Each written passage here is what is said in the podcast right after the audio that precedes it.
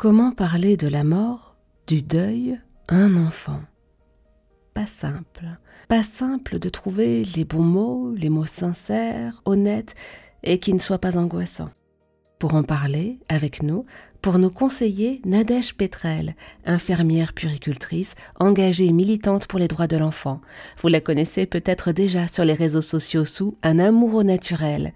Elle est autrice d'un livre très intéressant, écrit avec beaucoup de délicatesse, un ouvrage d'utilité publique, 50 clés pour aider un enfant face à la peur de la mort, paru aux éditions Erol. Bonjour Nadège. Bonjour Eva.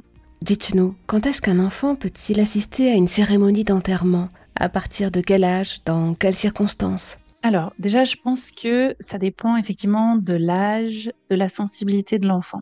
Euh, je pense qu'il peut être intéressant de demander à notre enfant son avis, c'est-à-dire est-ce que lui euh, ou elle, euh, il a envie de participer à l'enterrement ou pas?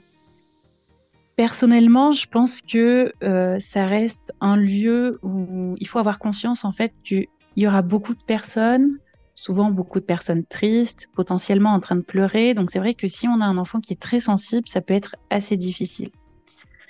Donc moi, ce que j'aime bien dire, c'est que tant que l'enfant n'est pas ado, il n'y a pas forcément de nécessité, sauf si c'est vraiment une envie euh, de la part de l'enfant et que ben, on le connaît suffisamment pour savoir que ce sera possible euh, émotionnellement parlant pour lui.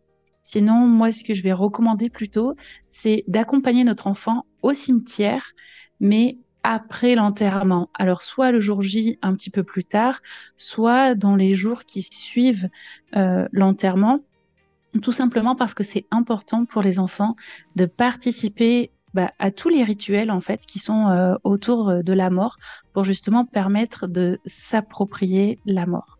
Merci beaucoup Nadège Petrel.